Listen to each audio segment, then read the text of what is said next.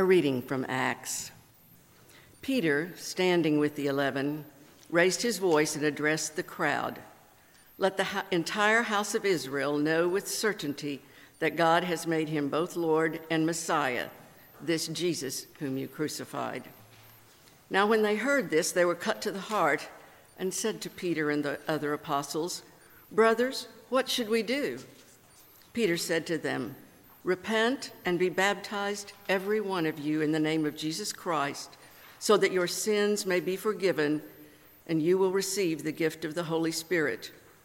For the promise is for you, for your children, and for all who are far away, everyone whom the Lord our God calls to him.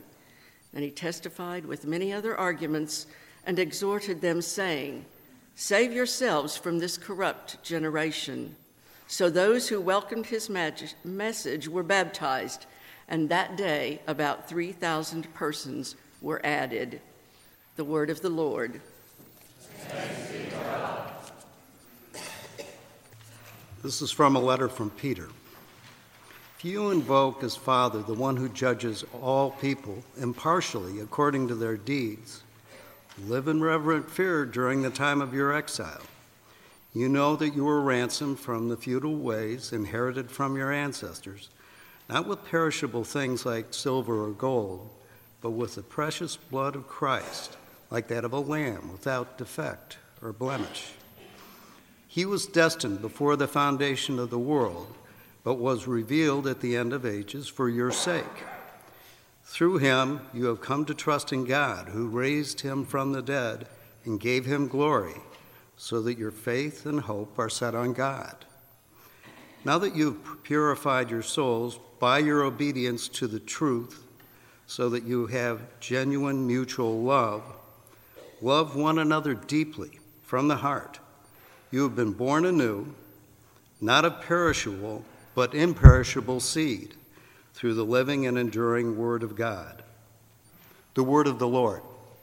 Thanks be to God. Of our Lord Jesus Christ according to Luke. Glory to you, Lord Christ. Now on that same day, two of the disciples were going to a village called Emmaus, about 7 miles from Jerusalem, and talking with each other about all the things that had happened. And while they were talking and discussing, Jesus himself came near and went with them, but their eyes were kept from recognizing him. And he said to them, What are you discussing with each other while you walk along? And they stood still, looking sad, and then one of them, whose name was Cleopas, answered him, Are you the only stranger in Jerusalem who does not know the things that have taken place there in these days? He asked them, What things? And they replied, The things about Jesus of Nazareth, who was a prophet, mighty in deed and word before God and all the people, and how our chief priests and leaders handed him over to be condemned to death and crucified him. But we had hoped that he was the one to redeem Israel. Yes, besides all this, it is now the 3rd day since these things took place. Moreover, some women of our group astounded us. They were at the tomb early this morning, and when they did not find his body there, they came back and told us that they had indeed seen a vision of angels who said that he was alive.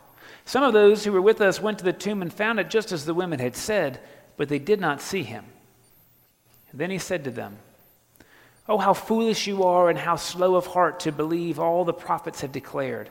Was it not necessary that the Messiah should suffer these things and then enter into his glory? And then beginning with Moses and all the prophets, he interpreted to them the things about himself and all the scriptures. As they came near the village to which they were going, he walked ahead as if he were going on. But they urged him strongly, saying, Stay with us, because it's almost evening and the day is now nearly over. So he went in to stay with them. When he was at the table with them, he took bread, blessed and broke it and gave it to them. And then their eyes were opened and they recognized him, and he vanished from their sight. They said to each other, Were not our hearts burning within us while he was talking to us on the road, while he was opening the scriptures to us? That same hour they got up and returned to Jerusalem, and they found the 11 and their companions gathered together. They were saying, The Lord has risen indeed, and he has appeared to Simon. And then they told what had happened on the road and how they'd been known to them in the breaking of the bread. The Gospel of the Lord. Praise to you. In the name of God, Father, Son, and Holy Spirit. Amen. One of my favorite films, which I've talked about in here before, is A Razor's Edge. In it, Bill Murray plays Larry, a man born into the upper crust of early 20th century American society. Now, as Larry graduates college, he decides to join the war effort in World War I. There were about 10,000 Americans who joined the war before America entered the conflict, most of them as ambulance drivers, and that's what Larry does. And over there he sees some pretty terrible things. And someone dies saving his life. And then he comes home to a cushy job as a stockbroker and a beautiful fiancée from the best of families. And he decides he can't do it. He wants to find what is truly meaningful in life, what is truly of value. He wants to know what it means to live a good life, and he doesn't think he can do that from a position of comfort and privilege. And he offers his fiancée to come with her, but for her, her highest values, which she thinks is most important in life, is security, safety, a domesticated existence. And so she rejects him, marries his best friend, who becomes a stockbroker. They become wealthy and lose it all during the crash of 1929 and become dependent upon her family. Larry's life's a little different. He goes on to be a fish packer, a coal miner, working various jobs, and the whole time studying the great religions of the world, praying, meditating, trying to learn what it means to really live. And in a Buddhist temple in Tibet, he finds what he's looking for. He decides to go back to his friends and family to share what he's learned. Meets a new woman, gets engaged again, and then the film changes very suddenly as his first fiancée causes the death of his second fiancée out of jealousy and anger at him for leaving her. And at the end of the film, he tries to explain to her why he's not filled with bitterness and what he learned out on that road. And it falls on deaf ears. And he says so desperately, "You just don't get it, do you? But it doesn't matter. It doesn't matter." I couldn't help but think of that scene when I read the gospel passage from today. The disciples are trapped. They're trapped by what they believe is most important in life. They are trapped by their own highest values, their most deeply held convictions about what God is, about what salvation is, and about who the Messiah was supposed to be. Despite everything that they had seen and everything Jesus had taught them, they were still convinced that salvation was a political reality, and that the Messiah was supposed to be a political leader. And the death of Jesus confirms only to them that he was not who they thought he was. So blinded are they by their presuppositions that they cannot see Jesus when he's walking with them out on that road. All they see is a stranger alongside them. And what are Jesus' words to them?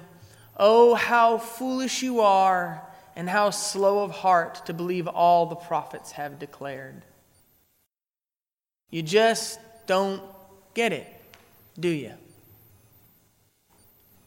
And over again, our most deeply held values, our convictions, our theological and religious beliefs can become walls. Walls between us and other people, walls between us and God. I remember I was once leading a Christian club at a high school, and one of the teachers there learned about some of my more eclectic religious beliefs, and he came to me and asked, "Do you believe the gospel?" Beautiful question.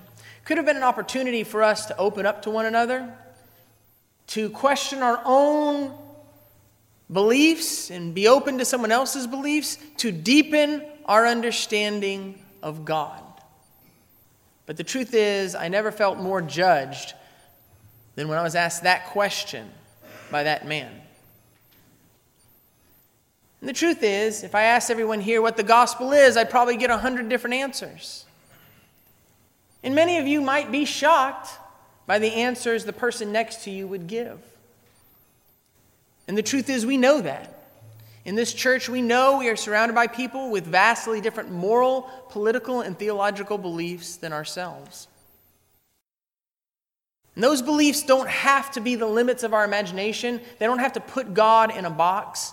They can be an opportunity to learn from one another, to learn about one another, to discover Jesus Christ in the person standing next to us. But more often than not, among Christians, they are walls. They become the limit of our experience of God and of one another. Christian history is full of endless debates and arguments and schisms and fractures over every minute detail of Scripture, over moral and political disagreements, and that continues to this day. Christianity itself is often at war within itself and often at war with those outside of its walls. Endless debates, endless conflicts, endless questions.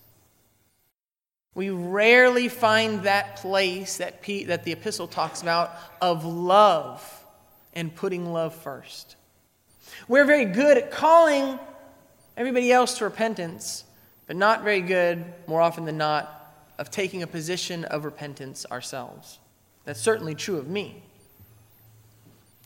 So sometimes you have to survey the scene of the world and see what Christianity has actually done and say with Dietrich Bonhoeffer, are we still of any use? Is there any place in which we find God saying to us, now you get it? We'll recognize where the disciples finally recognize their Lord and Savior in the breaking of the bread. You see, when we come to this altar rail, we put all of those questions and all those debates and all those conflicts aside, and we become one in the sharing of a meal. We take a position of humility and receive what is offered and say, whatever else is true, we together see God in this. We are at the same level and one people in the breaking of the bread. And the truth is that's meant to be an education. It's meant to teach us the way life is supposed to be, both inside and outside the church. It's a glimpse of the kingdom. And if we can allow that moment to change us, to shape who we are, then we can live out that kingdom more effectively outside. If we can recognize our Lord and Savior in the breaking of the bread, we may be able to recognize Him more easily in the stranger on the road. Amen.